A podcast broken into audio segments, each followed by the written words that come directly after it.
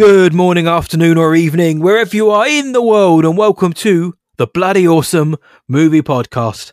My name is Matt Hudson from What I Watched Tonight, and joining me from across the pond, he's totally killer. It's John Berk from Berkreviews.com. How are you, sir?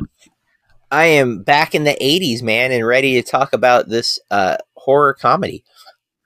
Right on, brother. Um, yeah, we yeah, my unscripted pun play on words gave away what we're talking about tonight, but that's fine. You've already seen the episode title. However, before we talk about tonight's film, uh, JB, are you keeping Florida safe and well? How are you? Um, doing pretty well. It was nice and cool today. Uh, the first, I guess, I don't know if it's supposed to be our first taste of winter or first taste of fall, but um, either way, hmm. it's the un- uncharacteristically cool uh, Florida day today. Like it, I woke up, it was in the fifties, feeling pretty good about it. Um, and it's still, I think the high right now it's only seventy two at the middle of the afternoon, which is usually like ninety. So it's it's always nice uh, when the weather finally gets a little chilly normally we we are going to have like a spike in temperature again, like in a week or two. Like, so usually what happens, we get this nice taste of winter, and you get your jacket out. You got to dig it out because yeah. here in Florida they get put away. Most most people put them away. Um, and I got like so I dug my jacket out this morning, and I'm like, oh, I probably won't need this very long, but I, I want it while I can have it, kind of thing. And um, you know, found my hoodie and went to work. Um, and then like probably next week I'll be like, oh my god, I need shorts because it's too hot. Uh, so who knows? But um, that's usually the how it goes. So it's pretty nice. And I saw it's it's pretty it's extra cold where you are, huh? Yeah, JB was flexing this morning, sending me uh, the weather just because it was particularly cold over there. And obviously, there's that five hour time difference between Florida and uh, the London area where I am. I was like, man, that's that's the temperature here now, and it's midday time. Well, this morning, well, it was so cold this morning or chilly that I decided to turn my alarm off and you know, have a, li- a, little bit extra shut eye in the nice and warm bed. Turns out I was almost late for work because of it. It's that horrible feeling when you kind of wake up, check your phone, and you jump out of bed and you just have to kind of run to the shower, get dressed. Then I've got to walk 10 minutes to work once I park up was like, I didn't, I just about made it a minute or two late, but it's fine. Everything, no, you know, I'll pay it, I pay it forward eventually. I'll, I'll turn up two minutes late, maybe the next time I'm in. But yeah, my man, it's cold. I've got my hoodie on. I've got my, um, I guess officially it's a burnt orange hoodie on, but it's a pumpkin hoodie. Wearing that today. I've got black jeans on. I'm going full Halloween, full spooky season in terms of my wardrobe. And I can't complain about things over here, my friend. It's the spooky season. It's the best time of the year, autumn slash fall and this is this is what I live for, my man. It's getting cold. It's getting dark early. All that, all those seasonal treats, which I've had already had some today. Krispy Kreme sent me a text saying because you're a member, which is embarrassing to say online. Uh, it's two for one on Halloween donuts today, but only if you buy it today. Oh, I can't not do that now. So I had to buy the Halloween donuts today, and I ate both of them. But I spread them out over a few hours, so I'm suitably full of um, stodge for this evening's show, one which we hope is an absolute doozy. It depends if the film is, but the shows always are. Uh, if you're new to the Bloody Awesome Movie Podcast, welcome. Each week we talk about the biggest film release of the week, the only film release of the week, or sometimes we go back in time to talk about a film that came out a few weeks back because there are no good films coming out this week. And by film, I mean like actual film, not the one that JB will mention later on in the show. So this week we are discussing. Oh, I didn't see it. Oh, you didn't see it? No, because oh, it's twenty dollars. I was like, no, thank oh, you. yeah, I mean, and okay, in that case, the Eras tour. I've no interest in it. Again, I'm sure. I've seen lots of people watching it and getting very excited, and I'm thinking oh, I can't sit in a theatre and see people dancing. I can't. I just want to watch the show, man. Um, but shout out, fair play to everyone who's enjoyed the Eras tour. It's raking in money. It's getting bums in seats in the theatres. Taylor, thank you for getting people into the cinema this week. We know you listen. We know you're a big fan. We'll send you a t-shirt if you want us to. Um, so we're not talking about the Eras tour this week. We are talking about Totally Killer, uh, which was which streamed on Prime, open on this October the sixth, the same day as last week's film, The Exorcist Believer, which is also a Blumhouse film, just as this is. So we're going two Blumhouse films in two weeks. Now we don't spoil the films on this main episode. We will have a, a short spoiler mini so dropping in a few days' time uh, with our spoilery thoughts on this. So let's get to the tail of the tape. This is directed by Nahnatchka Khan. It's written by David Matalon, Sasha Perl-Raver, and Jen D'Angelo.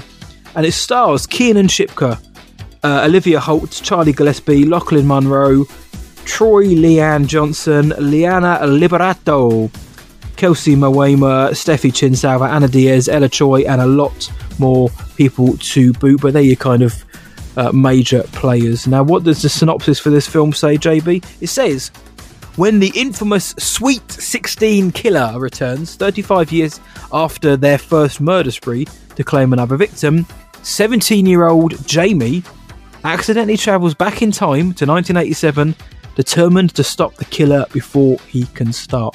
I don't know about you, John, but I hate it when I take a wrong turn and accidentally travel back in time to 1987. But um, Jamie is played by Kiernan Shipka. Shipka. She is our lead here. So let's talk about this film in a non-spoiler way. Uh, it's not. It's not going to be a spoiler to say the influences of this film are right there for everybody to see. It's Back to the Future. It's Mean Girls. It's Scream. It's Final Girls. It's um, Hot Tub Time Machine. It's all these films. Halloween. Every horror film of the 80s uh, Heather's and Heather's. yeah, and, yes, uh, you mentioned that one. Yeah, a, a definitely a tribute to some John Hughes elements, at least the Molly Ringwald of it all. God, yeah. Oh, yeah. There's a there's one of the characters who is obsessed with Molly Ringwald and ha- Happy Death Day as well, and Freaky as well. So let's just Yeah. throw them all in there. But it's so depending on your tolerance for a film which has, for me, like absolutely no originality to it, you will enjoy this film or you won't. Now, I I, I thought this film was pretty good. I used a pun in my social media review that I don't think it was totally killer in terms of its execution, but I thought it's enjoyable enough. There were uh, elements to it which I, I wasn't as keen on. It's a horror comedy, guys, so get, beware of that. This isn't a straight up horror film. It's well, it's more of a comedy horror. Sometimes the comedy works, sometimes the comedy doesn't work, and it's the moments where it doesn't work when it clanged a bit. And some jokes or commentary, it started to feel a little bit stretched at times throughout the film, where you know I, I tip my cap for you know have, poking fun at the difference between now and then, but it started to feel a little bit unnatural and inorganic way of kind of speaking. It felt like too much like the, the, they were trying to tell me something here. And you know, I don't need to be spoon fed. I can I can see, and I, and, and the one or two gags about it is enough for me. But um, so the gags were good. They weren't the greatest throughout, but I thought Kiernan Shipka, who is uh, she's a scream queen now. I think she's great in um, pretty much everything I've seen her in. I loved her in The Black Coat's Daughter. Uh, I think she's fantastic in that, and everything else I've seen her in, she's been really good. Uh, I think she's uh, very good in this film. She's very committed. She's having a good time. She's the only member of the cast who isn't a stereotype, but that is by design. I will say that as well. Um, and I think she leads the film well. It's a, a classic movie cliche quote, but I think you know, in lesser hands, the role would, the film would suffer if they didn't have such a decent actress leading it. And that's not to say that the uh, the rest of the crew uh, aren't aren't fun to watch. Olivia Holt is uh, very cool Uh, in this. Lochlyn Munro uh, of Scary Movie fame and many more. Freddy versus Jason too is good. Liana Liberato, who is in Scream Six, I want to say, uh, she's clearly having. They're, they're all having a great time in this film, but it's yeah, yeah. Your your tolerance will depend on how much you can take a film, which it really does hang its influences on its sleeve. Certain scenes are kind of lifted straight from certainly like Halloween, and when they're not done quite as well, then it does clang so much. And the amount of times they mention Back to the Future is there's an awful lot. But I know it's a good looking film, JB. I think they actually captured the the vibe of the eighties really quite well. It's been on Vogue now for a few years. You know that nostalgia retro vibe for the 80s though people who are in the eight, live in the 80s long enough will tell you that wasn't quite as cool but i think they captured a vibe i think the the costume design is very cool i think the choice of soundtrack is very good as well i like the the sweet 16 killer's mask he, uh, he looks like um stretch armstrong meets michael myers i'm i'm here for that it's something different and when it does get grisly there are some uh, you know, it gets a little, it does get a bit brutal, it does get a bit violent, but it is Mhm. more of a, it is more in the vein of that PG thirteen horror. So if you are particularly squeamish or uh, you don't like atmospheric tense films, you'll be totally fine here. The film is is almost playful in its tone which I enjoyed. And sometimes that's what you need, JB. We've seen films, we've covered films in the last few weeks which are very serious. You know, very we, we take ourselves very seriously, and know, we, we want to be very spooky and atmospheric, intense. And this spooky season, and as with every every else, every other one, sometimes it's nice to just have a film which clearly doesn't take itself too seriously, is clearly self aware, but is having fun doing it. The film doesn't pretend to be anything else other than what it is. And you know wh- whether whether the film completely won me over, which you know I wasn't keen on the the third act or the final kind of big battle. Is you don't you don't even bother looking into the time travel mechanics or machinations because, like most time travel films, there is no logic. It's just this is what Ooh. I did. Just follow it, and you know, I'm, I'm fine. In a film like this, JB, where they're not taking themselves seriously, I'm fine with leaps of logic. If this was a straight up kind of, if this was a Chris Nolan film where they got the experts in to help write and craft these scenes, then I'd think, what's going on here? But you know, it's not it's not that deep. It's not that um, kind of film. Okay. I enjoyed it, John, for what it's worth. I don't think it was great. I think it's been getting it's been getting hyped up a lot online.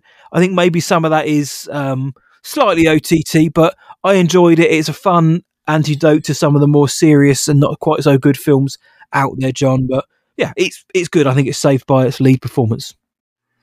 I, I think she's incredible in this movie. I had a much better time. It sounds like than you. Um, I am a sucker for uh, homage, uh, especially when it's clearly done with love and um, they're not trying to hide it. Right? Like I feel like no, absolutely not while the Joker and Todd Phillips have come out and acknowledged the influence of Taxi Driver and The King of Comedy, uh, that movie feels more like it's not blatantly wearing it on its sleeve if you don't know those two films. Where this movie is, I mean, even some of the set design feels like, oh, well, this is from this movie, and this is like yeah. the Cabin in the Woods feels like it could be the Cabin in the Woods, or it could be a reference to Evil Dead, or to yeah, yeah. like a uh, even Friday the Thirteenth, you know, where there's a lot of cabin stuff. Um, th- you know, there's setups with throughout this film that feel very familiar and it's it's not in any way trying to hide it. As you said, the most obvious pull is Back to the Future. Um, and that movie exists in this thing. She references it directly. There's a lot of people who like, yeah, that movie rocks. And um, they don't directly reference Scream, I don't think. Uh, they do not. That, that might be. Oh, a, they do once. They do once. Okay because they do. They, they do. she she says I'm dressed up Molly Ringwald from Breakfast Club, the group of four girls that are the Mean Girls type vibe, which of course you could also reference Mean Girls. Um, they they refer to themselves as the Mollies because they're each like a different uh, version of, of Molly Ringwald, but uh, clearly that's also a Heather's direct reference, and the darkness of the darkness of the humor I think in the film um, plays in on that. Uh, I I really enjoyed everything.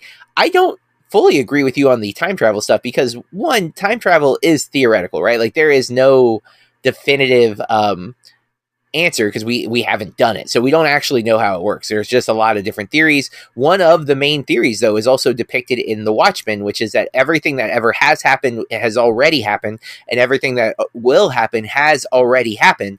Uh, which is why Doctor Manhattan's able to exist in any phase in history. He's basically there. He can just witness it live in in its actual happening which is the river theory that this movie kind of throws out as its explanation for how time travel works.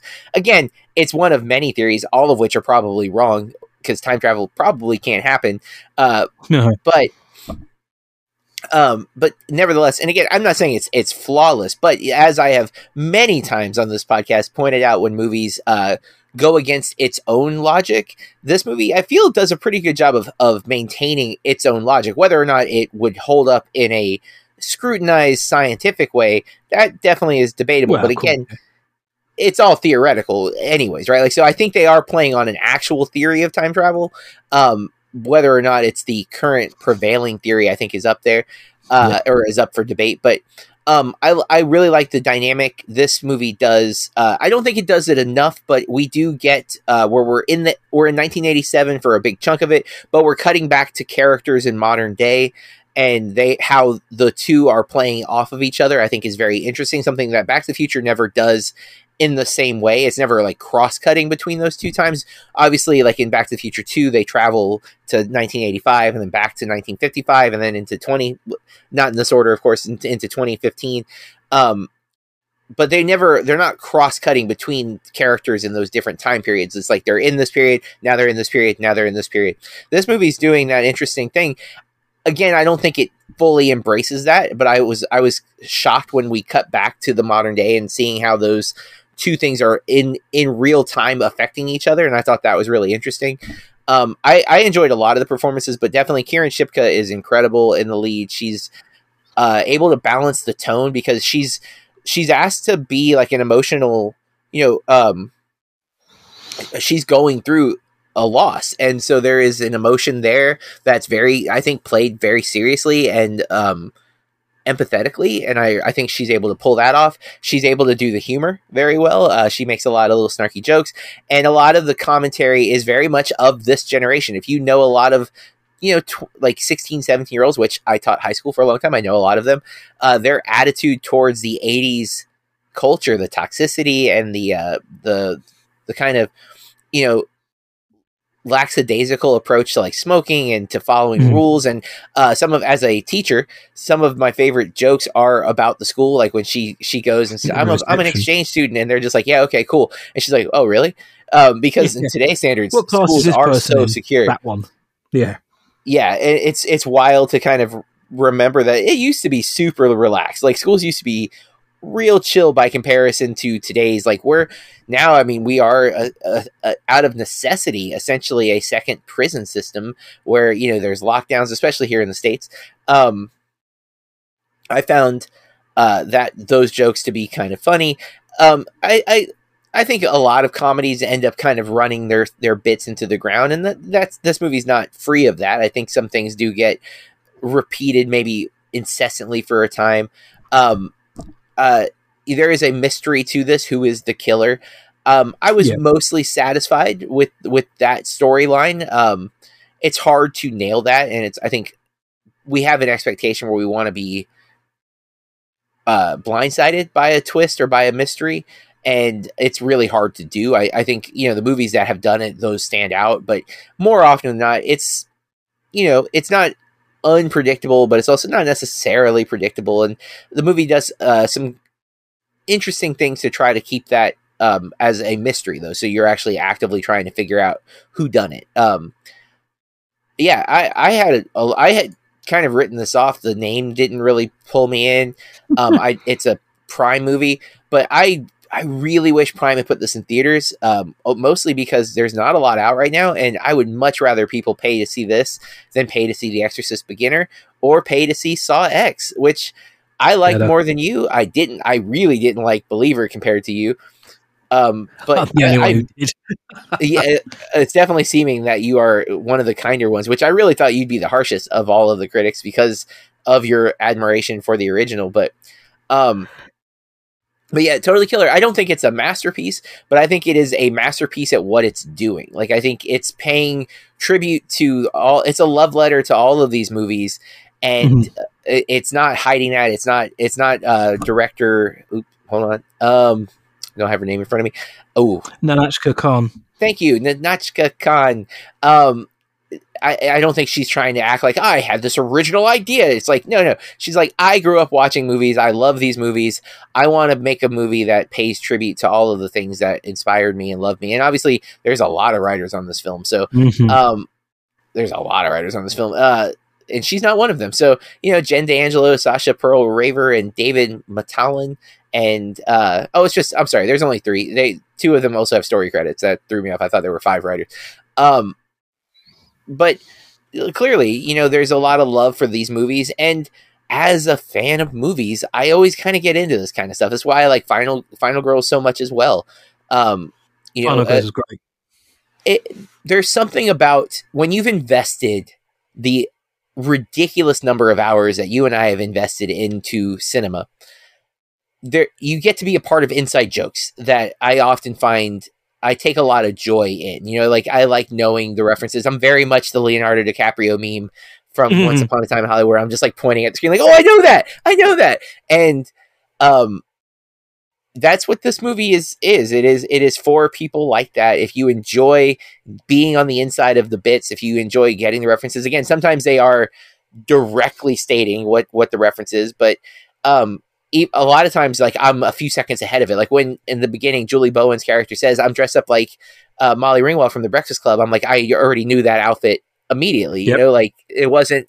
I didn't need to hear that to know it, but you know, I know that there are going to be people who do, and and for some kid who's watching this, some millennial who's seeing this and maybe has never seen The Breakfast Club, they might be like, "Oh, I'm going to have to go watch some of these '80s movies," and that's awesome. If this is a gateway movie for you, that's incredible to me. Like if you've never seen Scream and this movie's going to be the thing that sparks your interest to go and watch it, or by God, if you've never seen Back to the Future and Totally Killers, the reason you finally Jesus. watched Yeah. the hands down best trilogy ever made, then yes, uh, um, and that is Glove Throne Star Wars.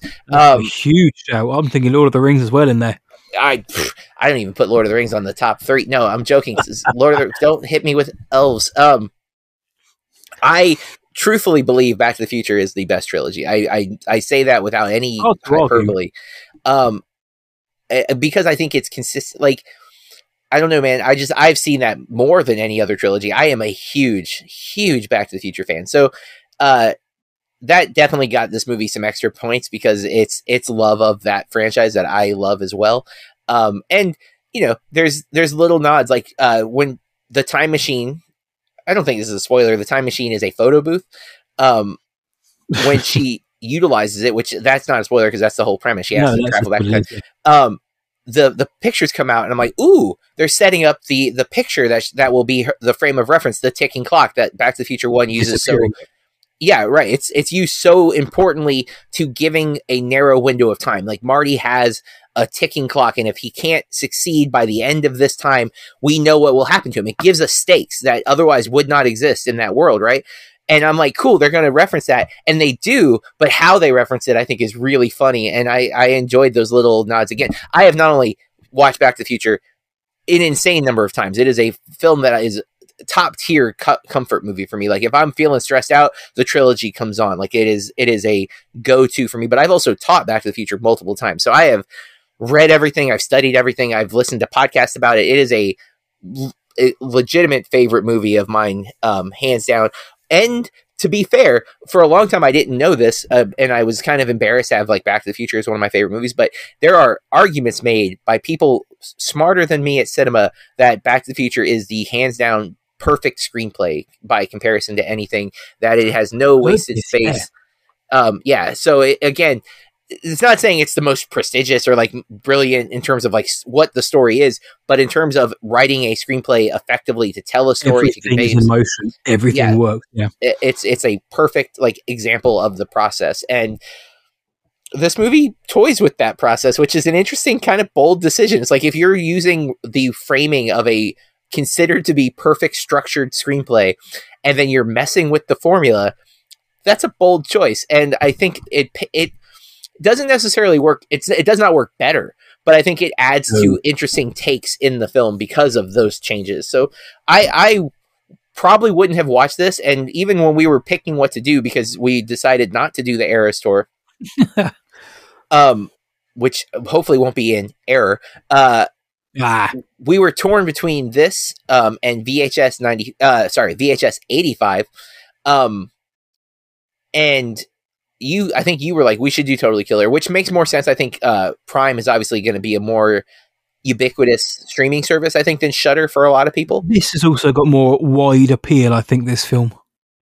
but um i am so glad that you picked it because it, it really clicked for me uh, this is a film that i i i would totally buy uh because it's it's got that type of comfort feel to me because i love scream too scream is another movie i've seen way too many times right like my cousin and i used to it was my cousin's favorite movie when we were in high school and we would watch it frequently so like i've seen scream so many times and i've seen back to the future so many times so for a movie to kind of take those two and obviously a lot of other influence, but I do feel like those are the two core films at the heart of this movie. Um, especially, I think that opening sequence is so close to paying homage to the Drew Barrymore sequence in Scream.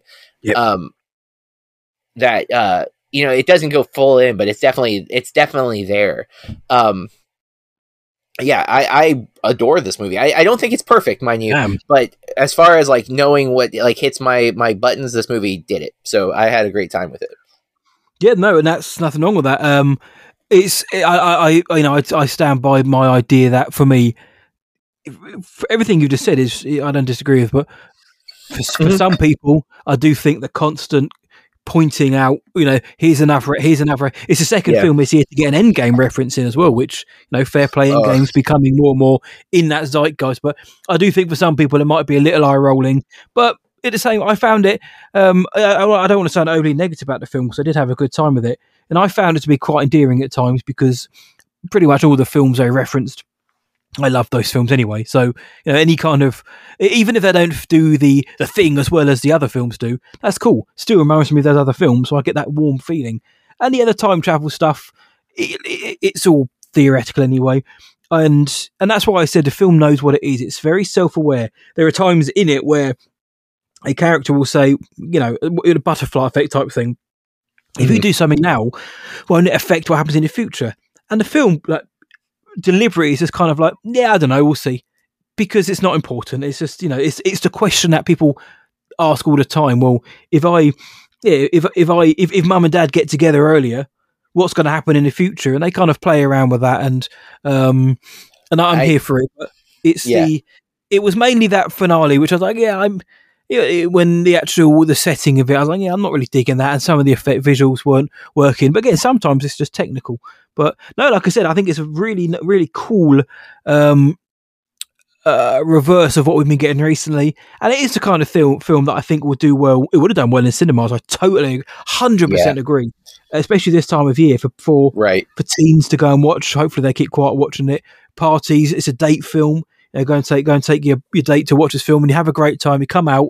You don't come out shivering because you've just seen the most brutally gory film ever. But you come out because you've seen a, a cool throwback, good vibes, good music, um, good performances mostly, uh, and a, and a pretty good film overall. I think this film would have done really well at theatres. And just before I chuck over, I tail of the tape, JB. I knew I forgot something. The key part of our episodes is, you know, I thought this was pretty good. I think I give it a seven out of ten. JB is higher than I am on this one. What, the, what, does, what does the world think of it? Can't believe I forgot this. I was so excited to get into it. uh, critically, my friend John Berk, this has got an 87% on Rotten Tomatoes. So this Mhm. is this is scoring high with the critics, 78% with the audience. So there you have it. Audience are going to what are, are streaming this film and they are very much enjoying it. I think it does well at theatres. Metascore, very respectable 62, 6.6 out of 10 IMDb user score, and Letterboxd, those snobby old cinephiles over there, 3.2 out of 5. So, you know, um, dwindling scores almost there, but I think they're all very respectable given their respective mediums. You know, 62 on Metascore for a film such as this, I think it's pretty damn good. And those RT scores, both of them, are extremely, extremely good. I'd be more inclined to go with the audience slightly lower, but yep, it's it, it's a good, fun film, and I would be really interested to see if Prime ever release their numbers of how this film has done this month, and as we get closer to the big night of Halloween. This is a film I think a lot of people will be tuning into, JB.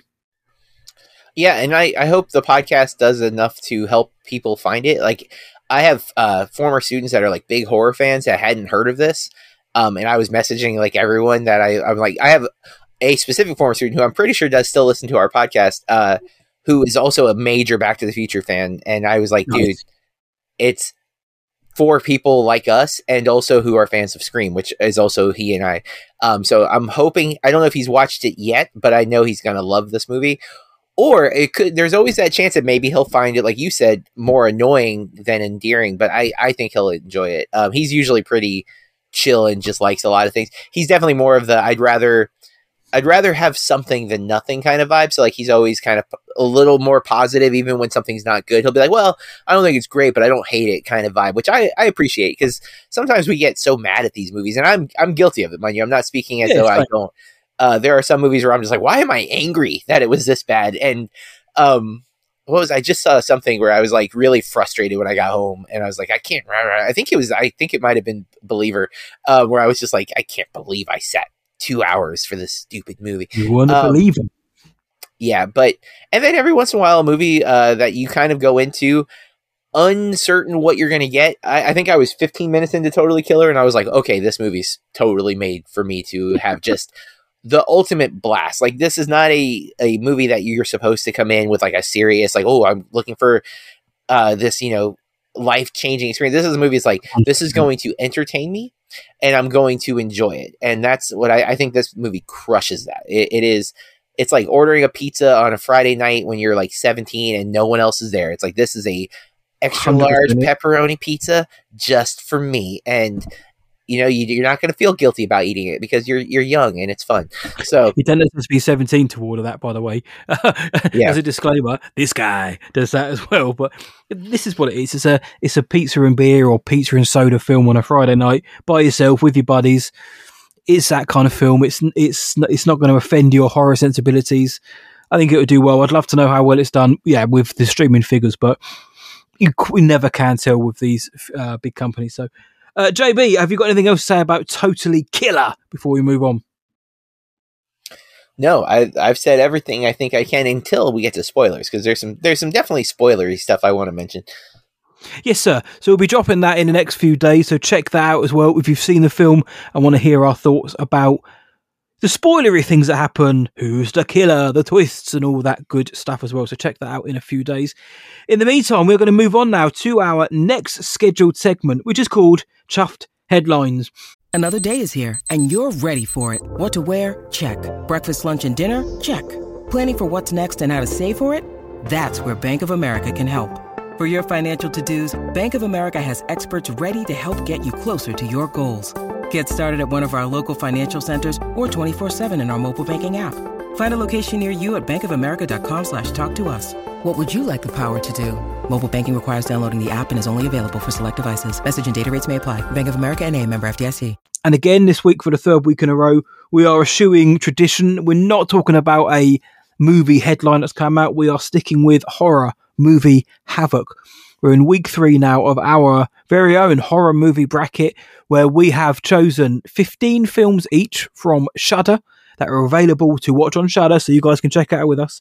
And we have ranked them based on their Letterboxd ratings. And my film and John's film for 14 days fought off against each other. We had a buy, 15 days. We had a buy where Possession was the film that got through because it was the highest rated film on Letterboxd. That was also on Shudder. We are now in the second round of the bracket, but we are going to go through. We'll alternate with these ones, JB, just for ease. Of uh, we, so we've got the last of our bracket one um, matchups to run through, and we have the first of our second rounds to run through. So, so the first one that we didn't cover last week that we're going to mention this week was the matchup between Daniel isn't real, which is my choice, and John's choice of Ginger Snaps. And it, this was a clean sweep. I chose John's choice. He chose his own. You guys out there as well. If you haven't been tuning in, yeah, we've picked a film each, but doesn't mean we're going to pick our own film in because we don't know what the matchup's going to be. However, we do also throw out a social poll on our Instagram stories and on Twitter or X for you guys to also pick your film. However, for this one, we didn't need a deciding vote. Ginger Snaps was the winner. Ginger Snaps is so cool. I like Ginger Snaps an awful lot. Um, I think the first film's really good. Actually, the second one's good. The third film, uh, not so good. But uh, I really like. Um, I can't remember the uh, Catherine Isabel and Catherine. I can't remember their names now. I'm so sorry.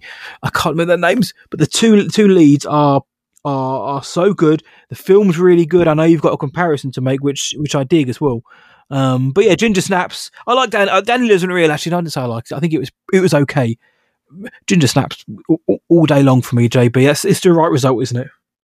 I think so. Uh, Catherine Isabel and Emily Perkins are the two leads in Ginger Snaps.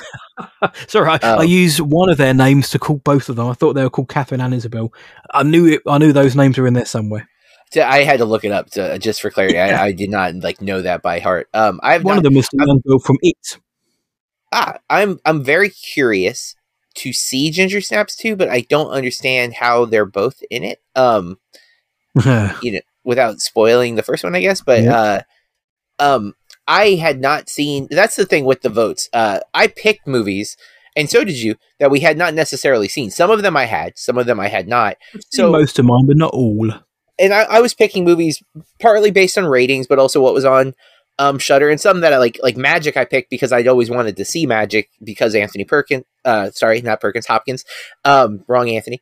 And uh you know the connection to the the the puppet I knew it was involved with like Slappy's inspiration and stuff. So um I had like picked things like that. So I didn't know if I would like the movies that I picked in some cases. Like I had never seen Ginger Snaps. There was a good chance I'd watch it and terrible. Also somehow I had it in my head that they were vampires not werewolves which I am a Wow. much bigger fan of werewolf movies than I am vampire movies, uh, collectively.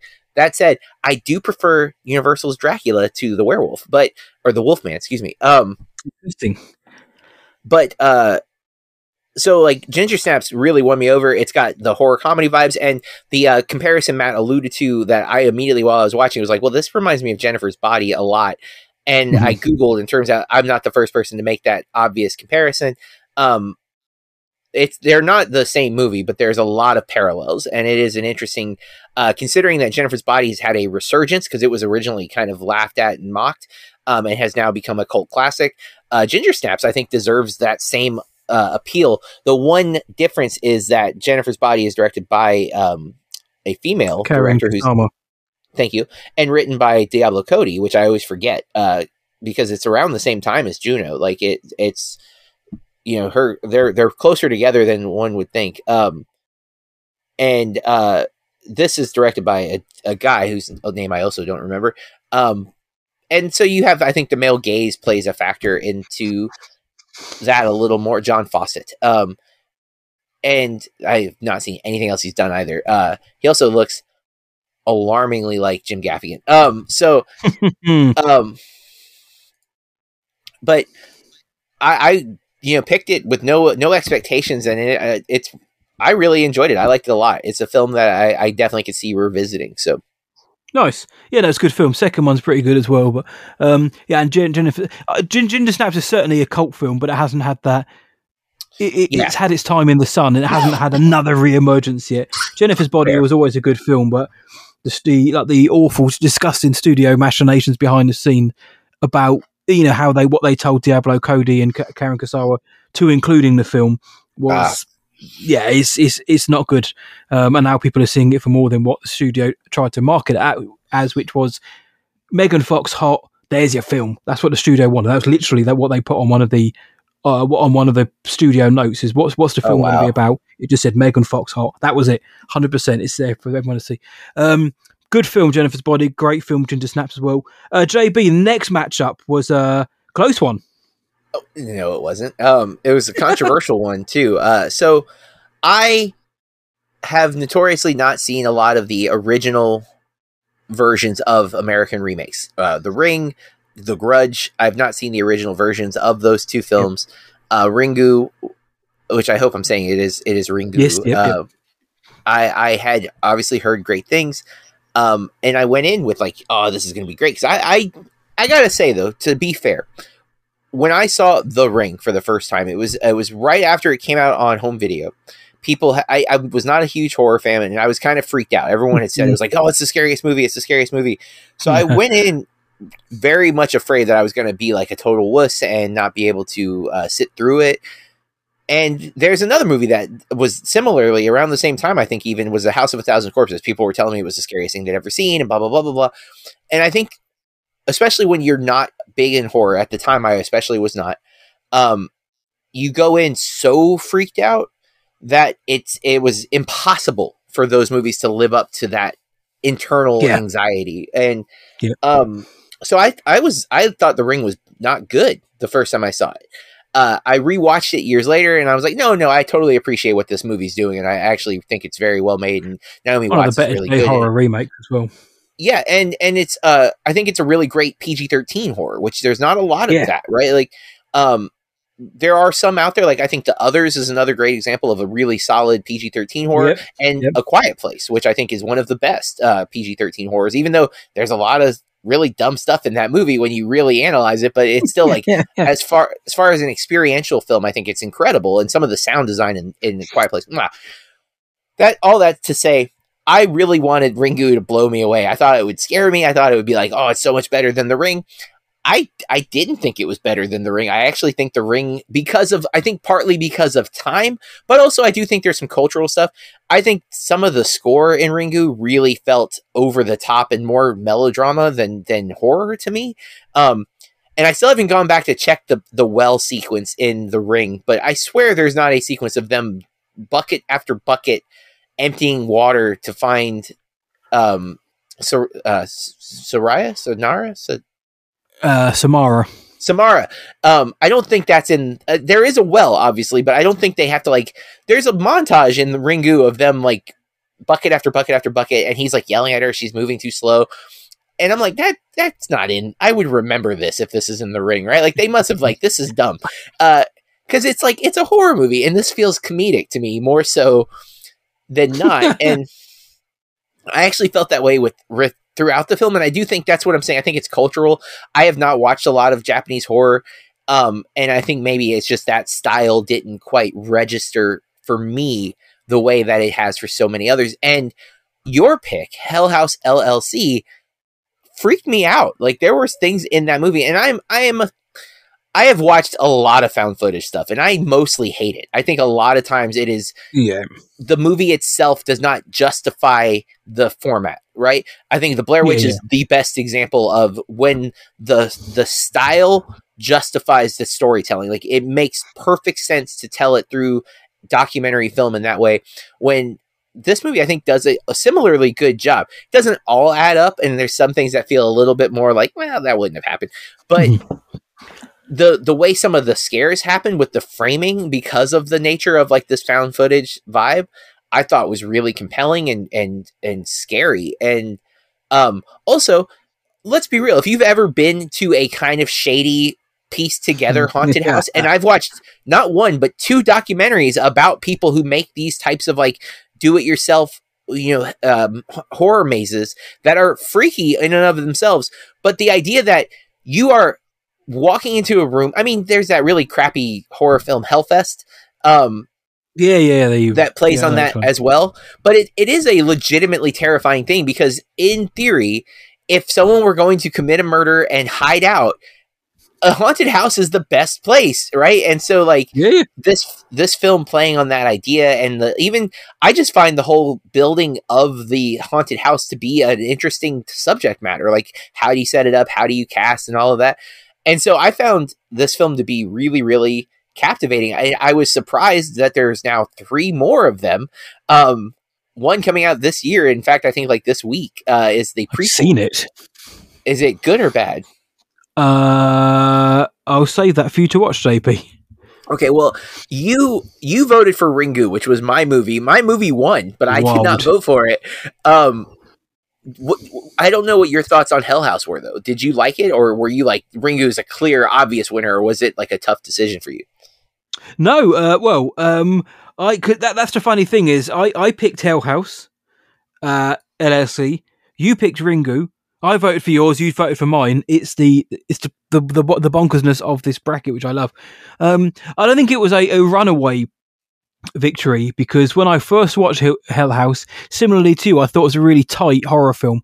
I thought it had a really some really decent, effective scares. It was let down by a few things during it, uh, but Ringu part of it is I remember watching it for the first time before seeing uh, The Ring, um, good old back in the days, and I, so I kind of went into it with that, having seen it first. So that was my first experience of this that type of film.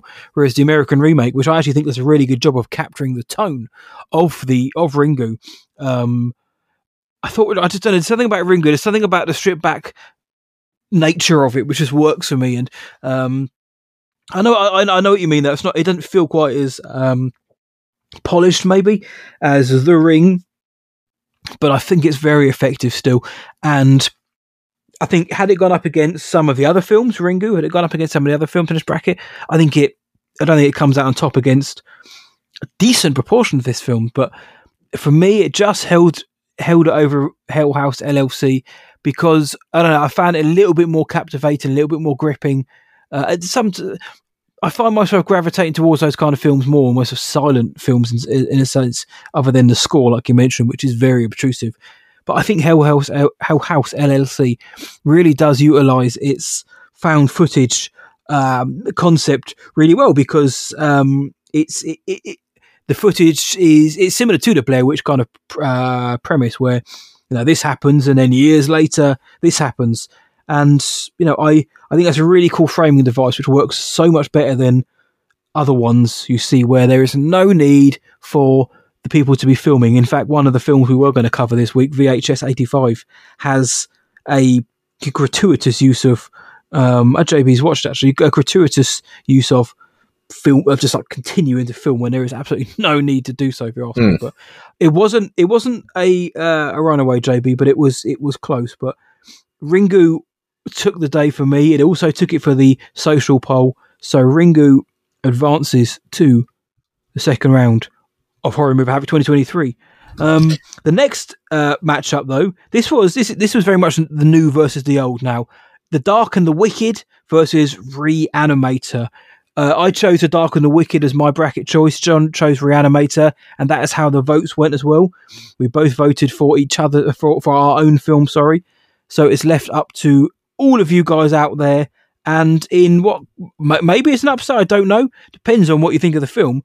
The Dark and the Wicked took the social vote. Now I'm up for that because I think The Dark and the Wicked is dark and wicked. I think it's such a very good film. I think I saw it at Fantasia Fest in the year that it came out, yeah. and it really, I really worked for me then. And it's just a slow burn. It's cruel. There's some really shocking scenes in it, some really gruesome scenes, really tense atmospheric scenes in it, and obviously uh, Reanimator Stuart got a classic Stuart Gordon, uh, Barbara Crampton, uh, Jeffrey Combs match up again, based on the H.P. Lovecraft films. It's big, it's out there, it's gruesome, and it's also got uh, it's got fantastic practical effects. If it's down to yeah, effects only, Reanimator wins hands down over most of these films. But it, it came down to what it's what I said about the last films, JB, is that the dark and the wicked, the tone of that film was so suffocating to me. I found it so atmospheric and so scary uh, because of that, that it had to win for me. Whereas Reanimator is, let's face it, Reanimator is a great film in its own right. I, th- I think there will be people out there who it won't work for because Reanimator, the, there are films like this, these these um, Stuart Gordon Lovecraft films or these type eh, films from this era. They're just not going to work for everybody. They're too out there. They're too weird. They're too body horror and gory. I think it's great, Reanimator but I had to go with the film that affected me most in this, and I went with The Dark and the Wicked. Uh, JB, you went with Reanimator, though. You went against me.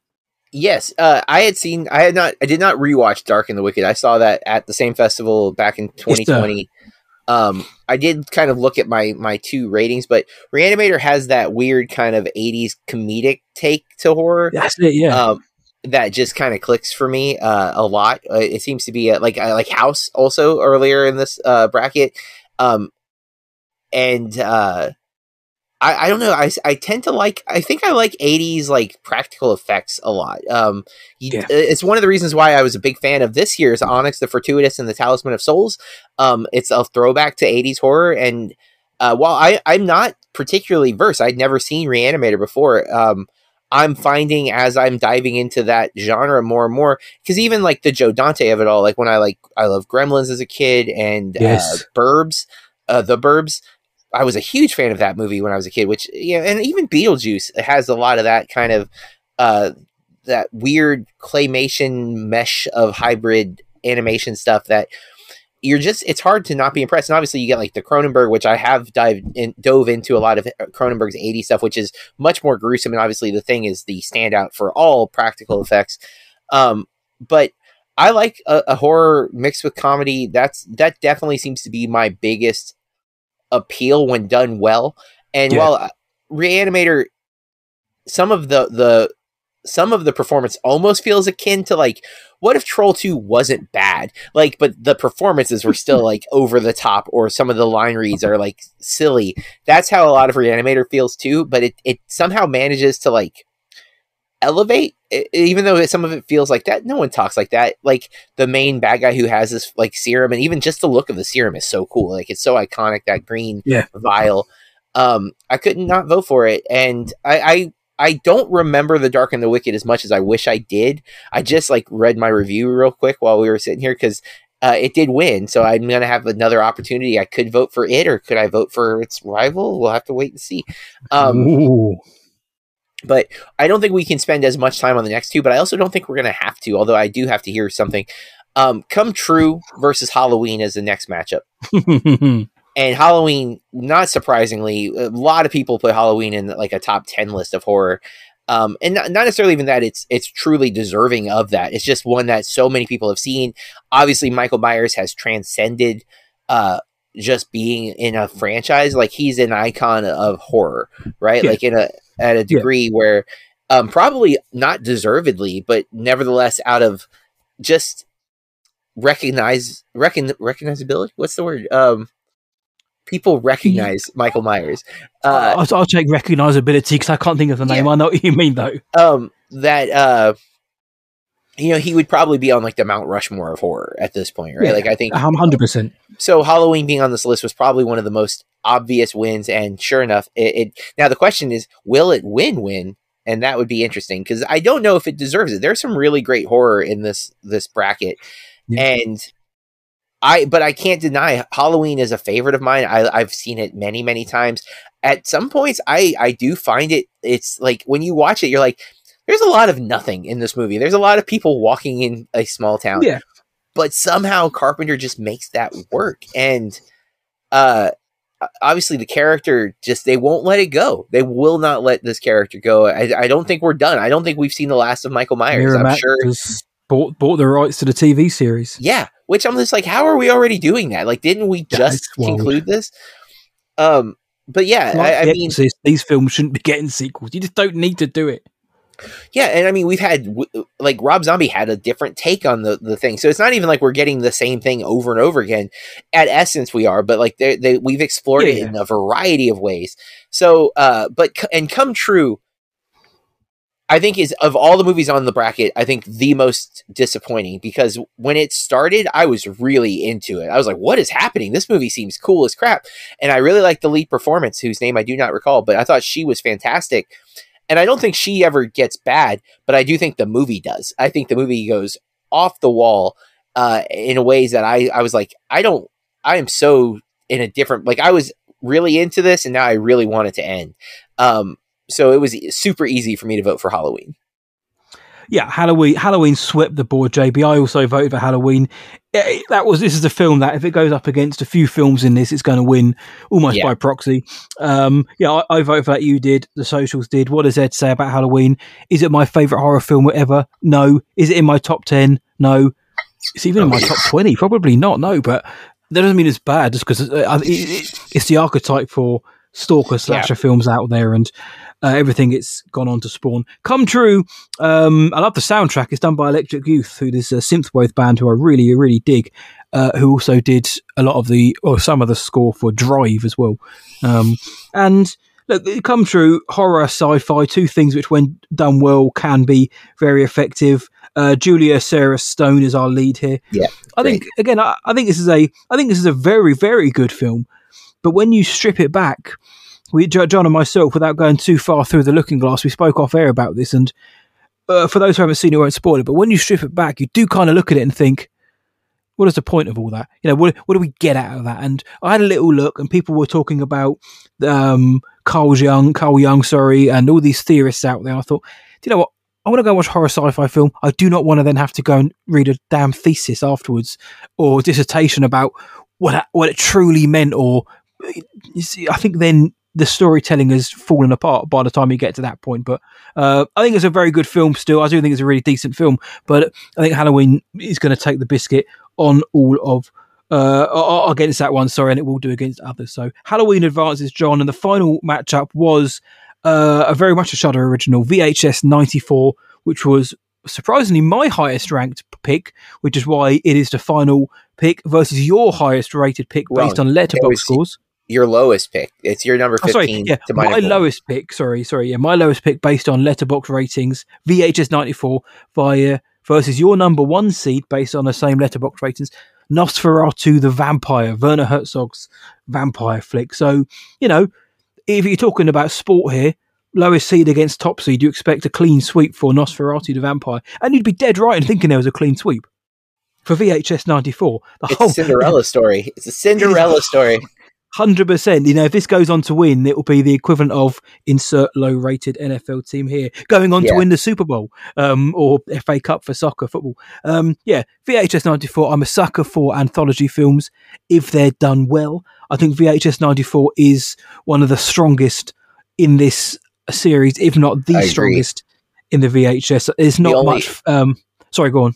I was the only one I would put ahead of it uh, instinctually is VHS. Uh, just you know, Yeah. going with the first one and The- and the the, OG, Ti yeah. West of it all. Um, Good shout. There's no fat on the bones there, I don't think, JB. Whereas Nosferatu the Vampyre, I think you kind of summed it up last week in that yeah, it's a, it's, I think a beautiful looking film, and Werner Herzog's voice is all over it, but right? just didn't work. Well, yeah, literally, it just didn't work. And I'm not going to sit here and say what a load of old crap because it really wasn't. It's a, it's, it's it's one of those films which you know I appreciate when I'm watching them. I'm like, yeah, I. I, you know, I dig it on one sense, but it didn't do anything for me. I felt hollow watching it, and so bored. I need more than yeah, I, I need more than visuals. I need more than a Terrence Malick of it all. Got to have something behind the eyes there. So VHS Which- swept it here. I also pointed out. I think I pointed out the only version of the. I've seen Nosferatu. I've seen Nosferatu the Vampyre. I've seen the Universal Dracula, which is es- essentially the same story, and I've seen Yeah. Bram Stoker's Dracula. I hate all of them except for the Universal Dracula, and that's because of Yes. Lugosi.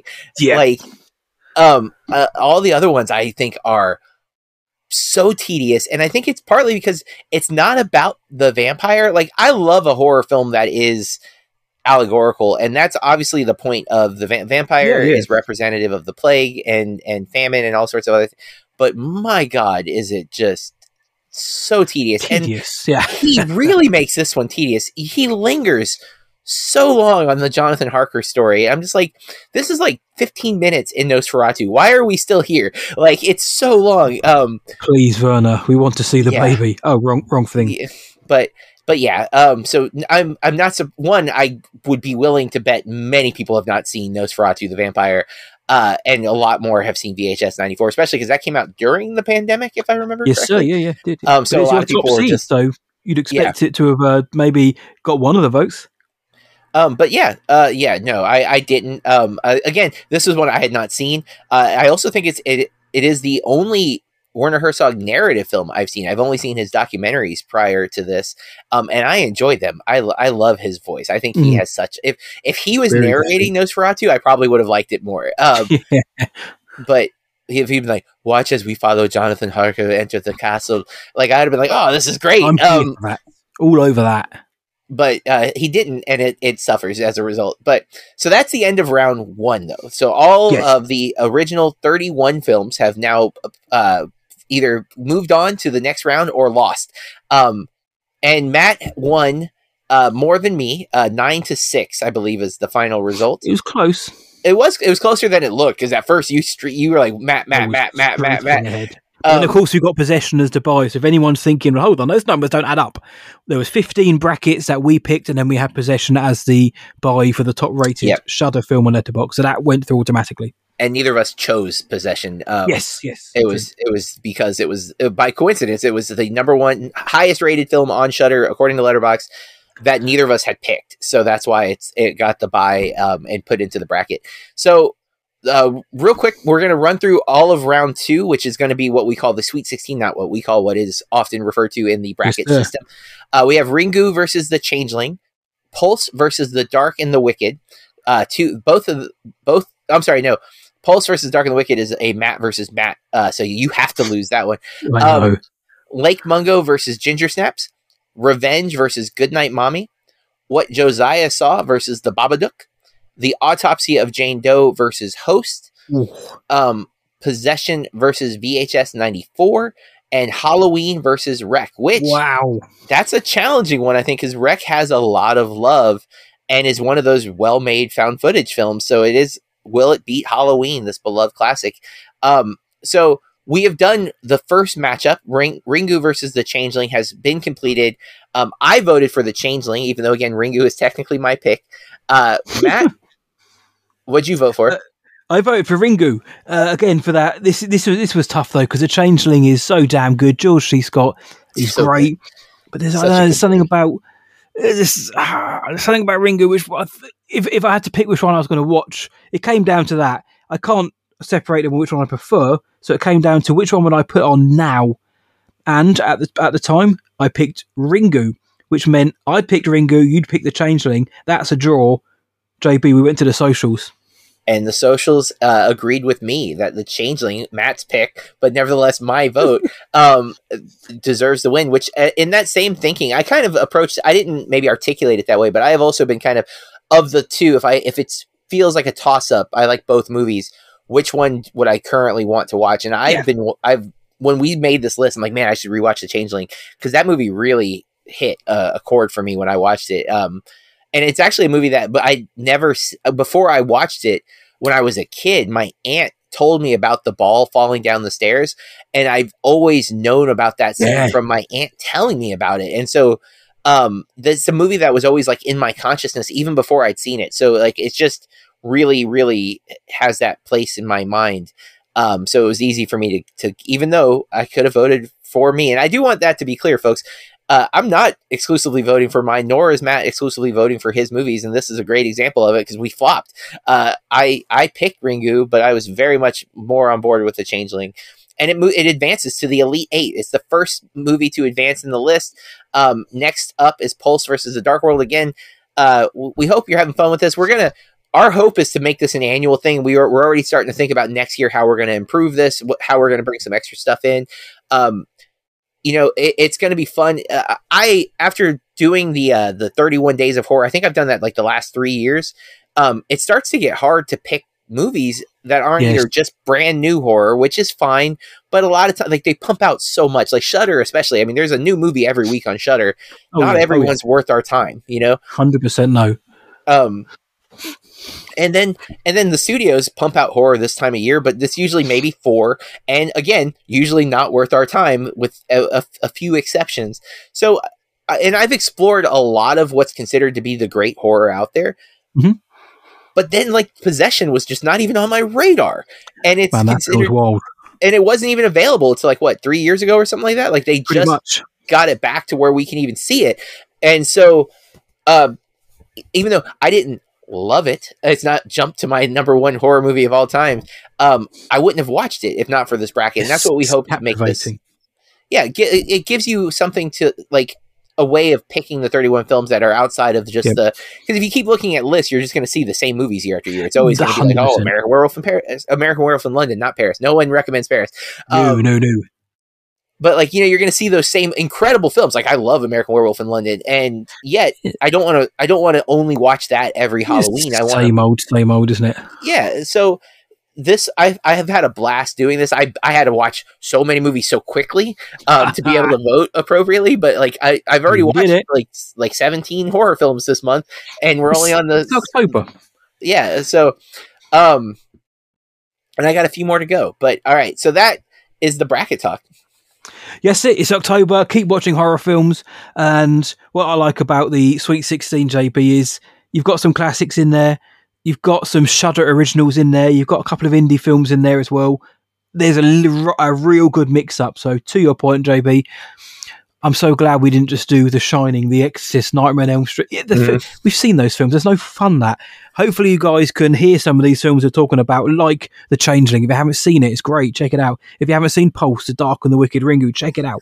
And the other films we've seen, they might not work for you, but sometimes the best horror films aren't the ones you find in your top 20 list. I'll tell you that. Take it from me. Many of my yeah. favourite horror films are not ones which are bona fide classics. So yeah, that is bracket talk for this week. Next week we'll be diving into uh, a couple more of the Sweet 16. We won't be fully through it, but we'll be getting towards the end of it, leading up to the big reveal of the winner on Halloween. Now, let's move on then, JB, to our next segment, Hey, it's Kaley Cuoco for Priceline. Ready to go to your happy place for a happy price? Well, why didn't you say so? Just download the Priceline app right now and save up to 60% on hotels. So, whether it's Cousin Kevin's Kazoo concert in Kansas City, go Kevin, or Becky's Bachelorette Bash in Bermuda, you never have to miss a trip ever again. So, download the Priceline app today. Your savings are waiting. Go to your happy place for a happy price. Go to your happy price, Priceline. Which is traditional. It is media consumption, and here we talk about the movies, TV series, films, video games, music, podcasts on ours. What have we done to pass the time since the last episode? JB, what you been checking out? Um, so I have uh, watched a lot of stuff, but uh, Blank Check podcast, as always, this was the Zodiac episode. Um, I have not rewatched Zodiac since I saw it in the theater. I've seen a lot of clips from it. I've rewatched. Things about it, but I, I went to the theater. I was really excited about it, and I didn't even realize that it was um, Fincher at the time. I don't think. Like I was just like, and I didn't know I wasn't like into Robert Downey Jr. yet, and I wasn't into Mark Ruffalo at all. So Like I didn't have. I just was really captivated by this unsolved mystery of the serial killer that is Zodiac. And I even read uh, Robert Graysmith's book um, at the time. Uh, in pre- I don't remember if I will read it uh, after or right before the movie, but I read it and I was like really into the story. Um, I like the movie so much and the the story itself about the Zodiac killer that I bought like three other movies that had the Zodiac killer like things. Like I have the Zodiac killer. Uh, I've never watched any of those other ones, but um, it was exciting to hear them talk about it for so long. Uh, big big fan. So so damn good. That basement scene towards the end oh my is god! like pant wettingly tense. You know what I didn't realize until I was listening to the podcast though? The actor that is the the basement guy is Roger Rabbit. I had no idea of that either, and they've Never never put that together. I Yeah. never knew that. I was like, holy crap. Um, but uh, and then I listened to the Doughboys. Um, they had uh, Jason Mantzoukas, Manz- Mantzoukas. Mantzoukas, Um, yes. He was recently on Blank Check. I for uh, he was on the Patreon episode for um, Tomorrow Never Dies, and Okay. he was great. Uh, he's he's so much fun. And then he was on the Doughboys episode for um, uh, oh, it's a chicken place that's in L.A. I can't think of what the chicken place is called, but he is not only is he hilarious, uh, and he's in a lot. I mean, he's a character. He's in so many shows and movies and stuff. He's uh, you know, and he does a movie podcast. Uh, How did this get made? Uh, with Paul Scheer, and I don't remember who the female is on that podcast because I've only listened to it once. I don't love the premise because it always feels like it's you're, you're like hating on movies, and I always am like, "Ah, I don't know if I want to like Mhm. Include that kind of negativity, but I like him a lot. And um man, him on the Doughboys because he's also like a fan of both Blank Check and Doughboys. So like he's just he's like having a great time being there, but also you can hear like the fandom in his voice. I just I think it's great. If, um, really good episode. If you haven't listened to Doughboys and you want to check it out, um, listening to him, it's just it's a funny and the the two guys, the two main hosts of the Doughboys, are dressed up as Batman and Joker for that episode. Uh, there is a video feed apparently, um, but they didn't tell Jason they were dressing up, and he was like genuinely kind of like irritated. He's like, I would have done something. I didn't know, uh, and just thought it was really great. Um, before I get in the movies, uh, I started playing a new Disney game on it's it's it's cross platform. It's on every system, and it's free to play. Uh, it's called Disney Speedstorm. It is one of those free to play games where they they want you to buy a bunch of crap, Oh, but you gotcha. can play it for free, right? Um, It's Mario Kart, but with Disney characters Nice. and I've had a total blast. I have been playing it like it's it's formatted like Fortnite where they have like the game pass so like the more you play the more stuff you unlock and you can pay you can do that for free and you get some prizes but if you pay like their their $10 subscription you get more prizes that's it's become a new model for the free to play games um Fortnite was like one of the first to do it but like every game has that now that's a free to play type thing um but I haven't seen one do Mario Kart, and man, I'm having a blast. Like right now, I have the genie as my main racer. Uh, have so much fun with him. But there are Toy Story characters, there are um, Jungle Book characters, obviously Mickey Friends characters, um, Pirates of the Caribbean, uh, Monsters Incorporated, Mulan. There's uh, there's a couple others I'm not thinking of right now, but it it's man. If you are a fan of Disney and a fan of Mario Kart, it, it's it's a must play game. I think. Again, b- fair warning: you will probably be tempted to spend money if like the character you want. That's why I don't have a Toy Story character because I, I haven't unlocked one and I could buy one, but I don't want to spend money on it. Um, I did buy the Game Pass thing though. Um, s- that's partly how I got Genie, but uh, I didn't say Aladdin characters. I assume that was it was implied. But uh, yeah, and it's cross platform. So if you have a PC, Xbox, or PS5, you can hop on and play um, and play against each other. It's it's great. Why haven't we played this together, Jon? I, I'm just. I think I've just told you about it. So Matt, please uh, download it later, and we Just can. damn right it will. It sounds fun. I love Mario Kart and games like that. Fun, games you can just get on, have fun, have a chat, have chat, chat on the headphone, and just have fun playing. Exactly, dude. And that's um their their like multiplayer setup is is really cool where even if you don't win, you still get points to advance to the next like level. Uh, you just get more points if you win a race. So there's not like the pressure to like have to win in order to do well. I was afraid like I was going to lose points if I lost. Like, you know, oh, you didn't get in top 3, well you minus 50 points, you fall back a rank. So far that has not been how it is. I don't know if maybe in the higher ranks that starts to happen, but in like the early stages it doesn't. And I'm like, all right, cool, this is fun. I Um, dig it. so movies. Uh, I'm going to knock these out quickly, but um, Reanimator, Come True. Mentioned both of those for the the uh, the thing um, for the the bracket. Those are the last two films that I had to watch, and I've seen all of the horror movies on the bracket now. Um, got to see uh, the movie that we're going to be reviewing next week on the podcast, Killers of the Flower Moon, the new Martin Scorsese, Leonardo DiCaprio, Robert De Niro, Lily Gladstone film. Um, won't say anything about that until next week Nice. uh, saw a Nicolas Cage western called Butcher's Crossing that I think I'm under embargo for until next week, but uh, my review will be up at Disappointment Media once that embargo is up. Um, they are working through the Pierce Brosnan uh, films on Blank Check I mentioned, and so I went ahead and knocked out The World Is Not Enough and Die Another Day.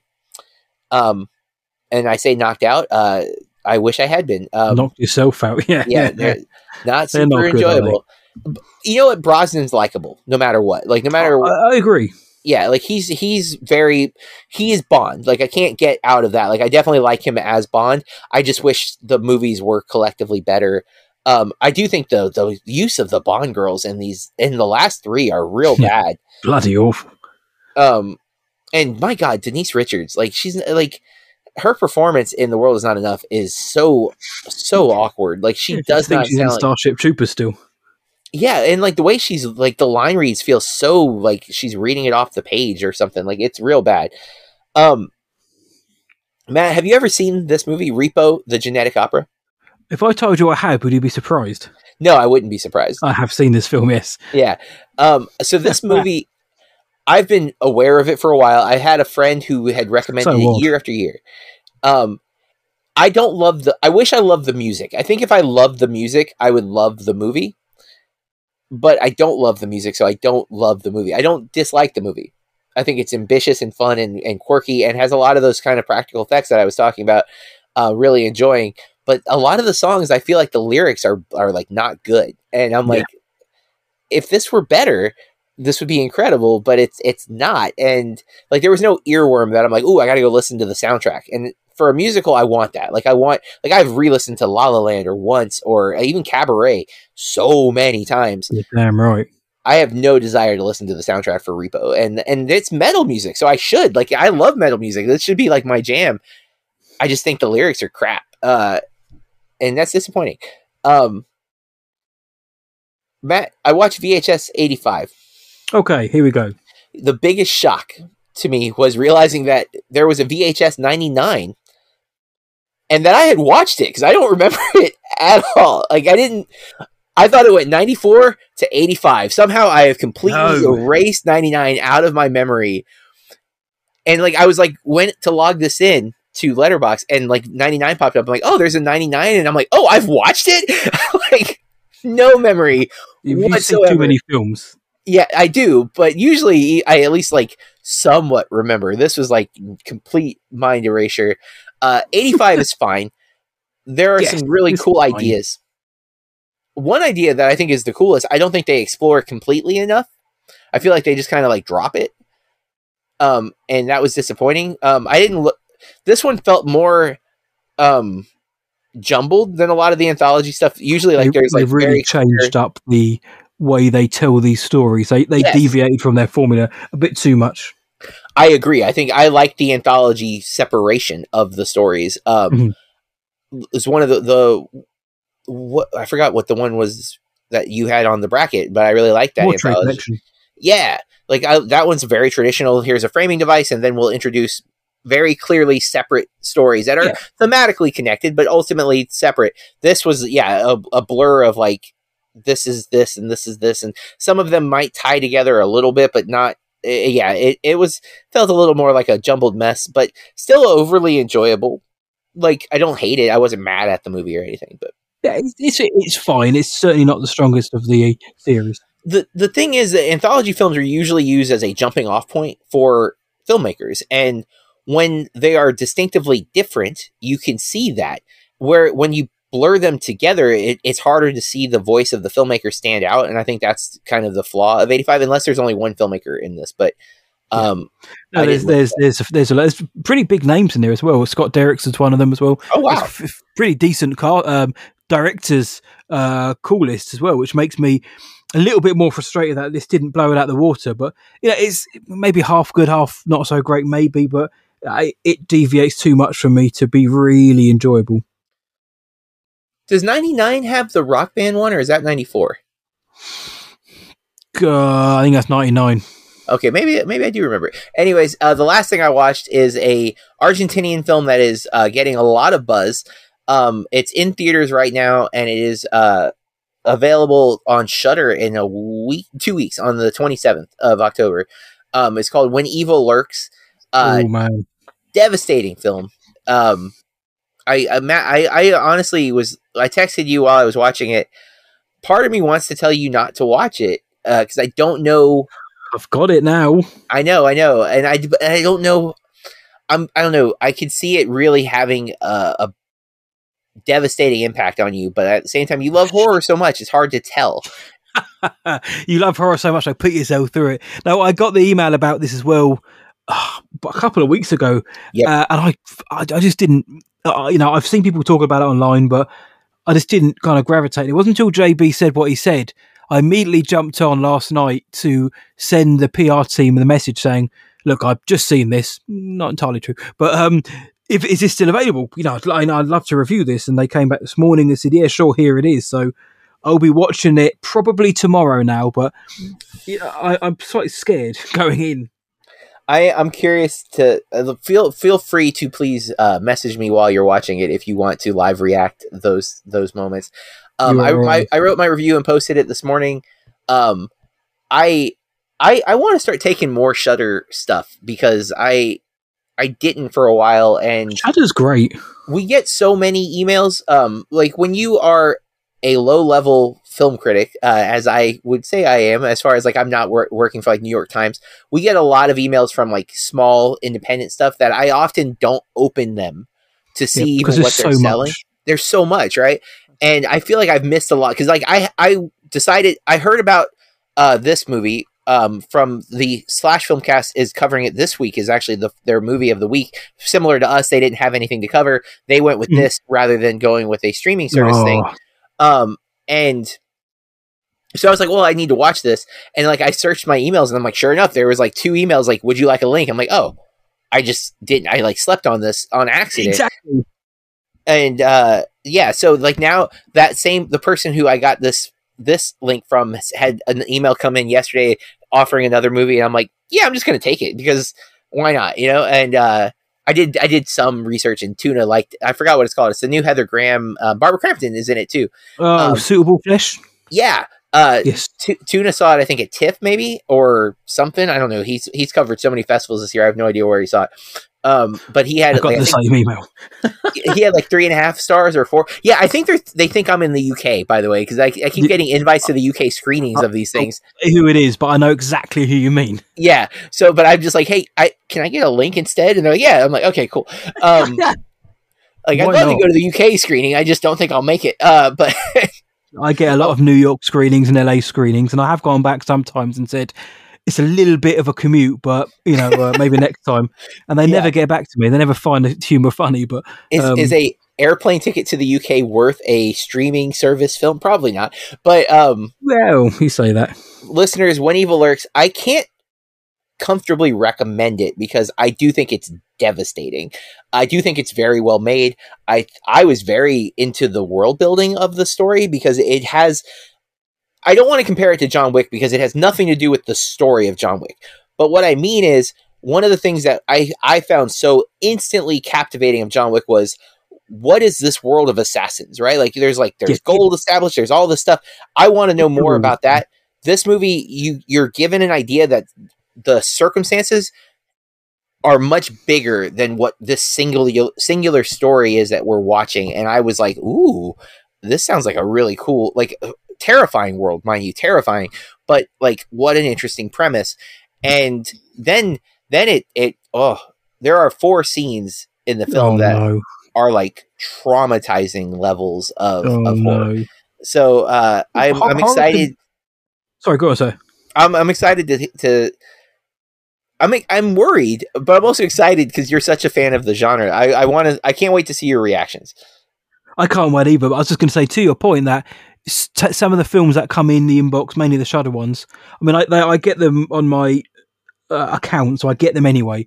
But I find maybe it's just genre bias, but I find that horror is a one where you can find hidden gems more often than not. Again, some of my favorite horror films in recent years have maybe been ones that have been on a festival circuit or ones that have come in my inbox, which aren't your Exorcist believer or your Saw X or um, Talk to Me was great, but um, Mhm. it's sometimes these smaller films can be surprising because horror films all you need is a story. Sometimes you don't need the budget all often.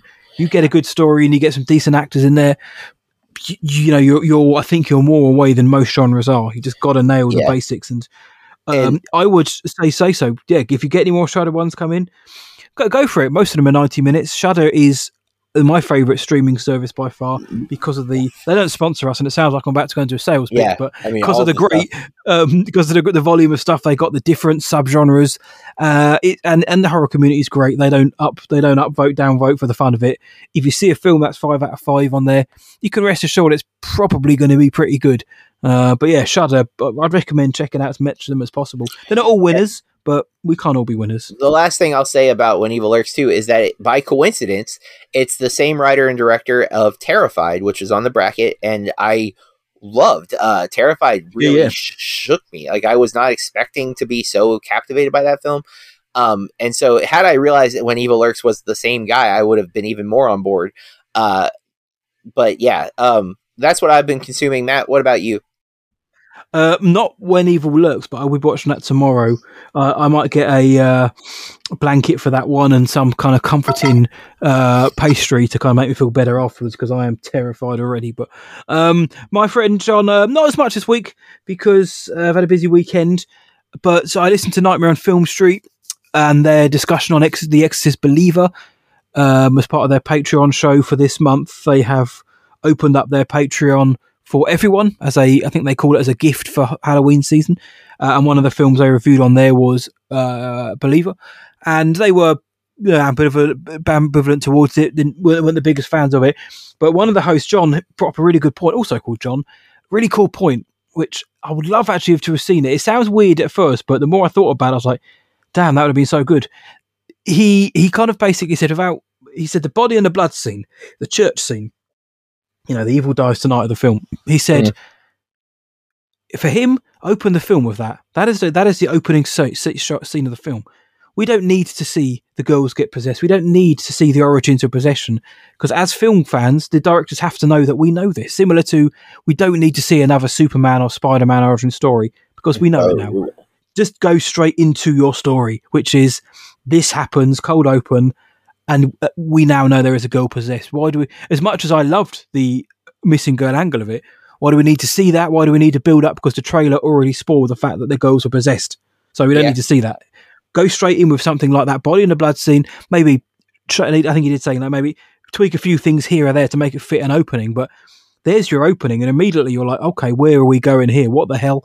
The film can then uh, investigate what's going on, the deterioration mentally and physically, before we go into hopefully a you know uh, a classic exorcism scene, which maybe we didn't get. But uh, I thought that was a pretty cool way of changing up a tired old format, which is what we got in so a lot of that film. Despite the fact that I enjoyed it, there's nothing really new. So why not change it? Don't show us, you know, girls getting possessed again, the medical scenes. Don't show us all that. We've seen it. And the film, as film fans and horror fans, we know we've seen it. Director knows that. Screenwriters know that. So why show us again? Give us something like Body in the Blood to open it up with. Um, so I listened to that. I watched Double Put Toasted on um, on YouTube doing their ro- uh, weekly roast, which is always hilarious. I can't remember the film, the bad movie roast, but it's always good fun.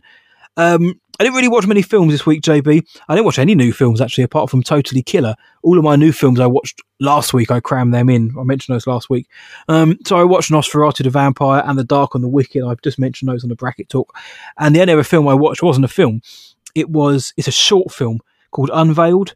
And we don't often cover short films on this show.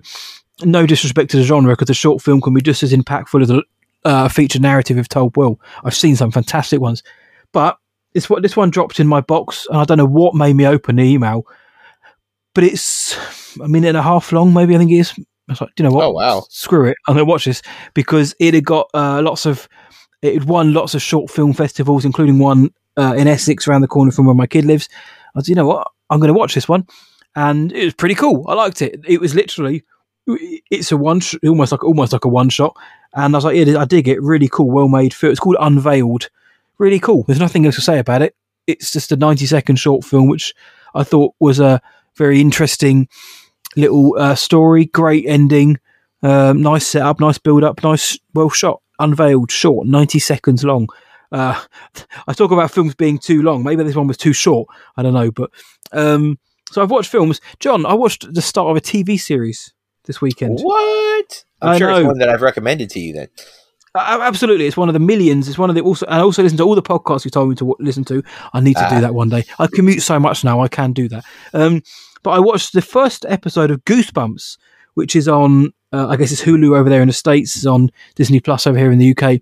And uh, I watched it because my kid, she's um, as you know, she like you know she loves Wednesday and all this creepy stuff. She's watched that now. She loves all the spooky stuff. She's a, she's very much like her dad. So I told her there was a Goosebumps series coming out, which is a you know a bit creepy. So we watched that together on Saturday night, and you know what? It's actually quite good.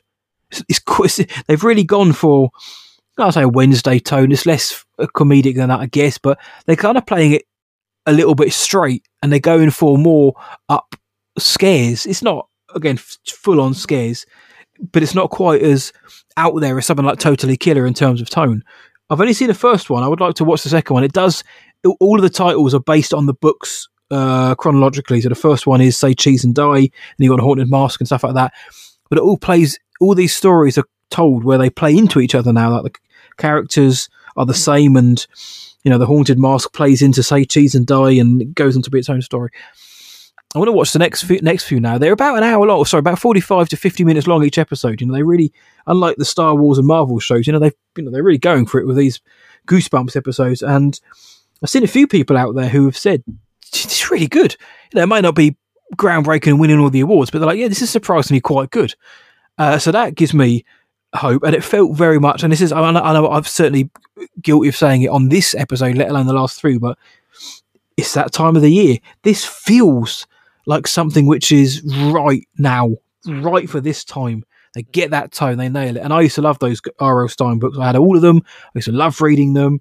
Uh, I obsessed over them. And when the original series came out, I loved that. Did did did did did did the music. Yeah, the music, But, man, um, iconic. The music's quality. But this is quite decent actually. I need to watch the rest of them. I've only seen one. They dropped f- the first five in one, and then they're going to start doing the last four or five or however many it is weekly. Don't know. Don't ask me why they're doing that, but so I'm going to binge those other four in the next week or so, and hopefully it, it holds up. But yeah, Goosebumps. Um, I watched it with my little one. She enjoyed it. Uh, she found she found the mask a little bit creepy, but um, she she enjoyed it. There was actually some vi- um, visuals which I thought would terrify her in it because she's only seven. But uh, no, she she held firm. She did very well with her hot chocolate. She got through it, but so well done. And um, so that's what I've been watching. And I've also been playing uh, EA Sports FC 24, the football game you formerly known as FIFA. I play with my buddies at work. We've got a team which we uh, are doing quite well together as we log on. We play a couple of hours a night on the headphones. You know, we we we we. we we video capture the best goals and all that kind of stuff and share them, and it's cool. It's cool. It's communal, and they're the kind of again. I don't really like playing sports games by myself because it's boring, but it's fun to play with other people.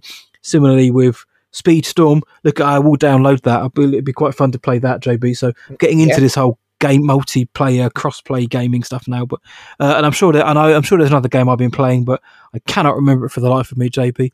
So I've been to dipping in and out of things this week, if, if not watching all the films in the world, because wasn't really anything coming out this week. So I'd, I'd seen VHS, I'd seen Totally Killer.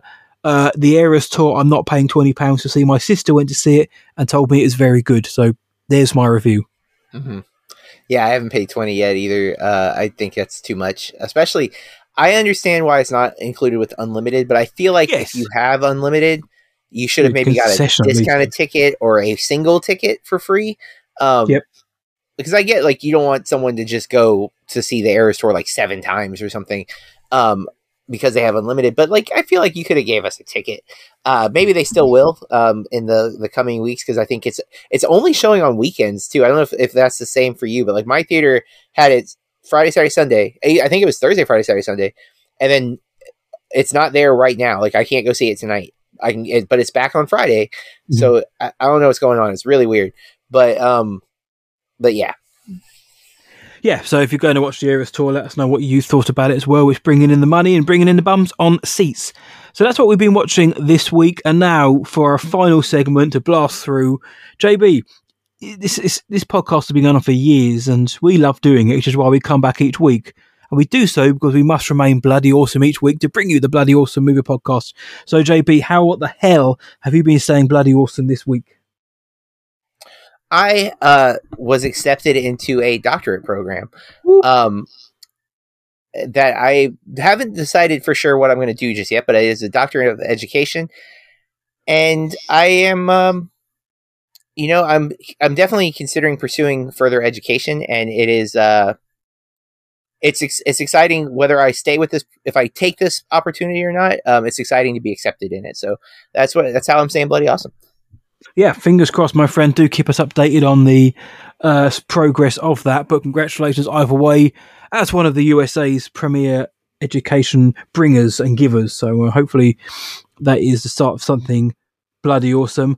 Uh, mine, JB, is uh, I spent my Sunday at Legoland.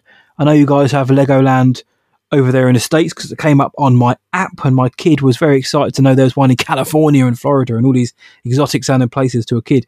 But um, went to Legoland in Windsor, which is uh, where the king lives sometimes, and it's great. It was brick or treat, so it was their um, Halloween theme, where they had Halloween theme rides there. The whole everything was done up with pumpkins and orange and green everywhere, and witches, and they had uh, people dressed up to uh, give the kids a treat and sometimes a little scare.